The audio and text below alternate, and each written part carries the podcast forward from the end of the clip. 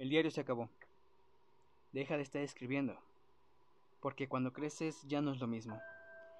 Antes se creía que todo era una conjunción de hechos, que si caminabas por lo tanto avanzabas, como si fuera X y Y. Pero lo cierto es que la vida no es una línea recta, tampoco hay bajos ni altos, todo es una expectativa que se tiene.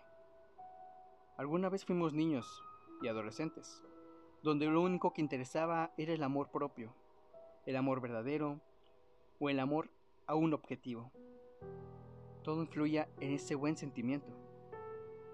¿Dentro de algo bueno viene algo malo? La respuesta no es un sí ni un no. ¿A qué le llamamos bueno? ¿A qué le llamamos malo? Le llamas malo que te bajen de puesto donde ganabas 500 pesos más, mientras a otra persona le llamaría bueno estar donde estás ahora. Todo es una expectativa de nuestra propia mente. El humano es egoísta por naturaleza. No existe humano que no sea egoísta. ¿O sí? La educación que le dieron de tus abuelos a tus padres fue basada a lo que ellos creían correcto. Ahí está, el egoísmo. Si te das cuenta, la identidad propia no existe. Nunca nos encontraremos a uno mismo, ya que estamos en constante cambio, en una utilización infinita.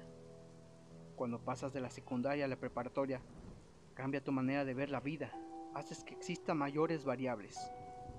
Cuando conoces a otras personas, recreas nuevas. Y eso es el cambio. Irás modificando tu realidad.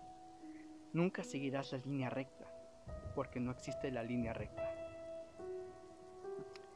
Deja de engañarte.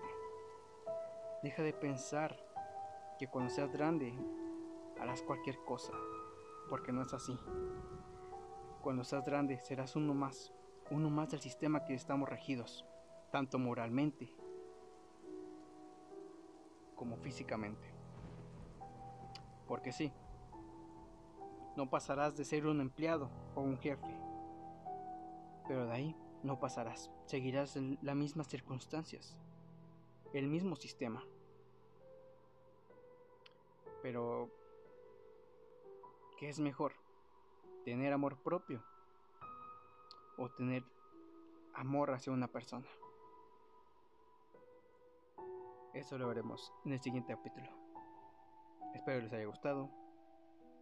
Sigue para más.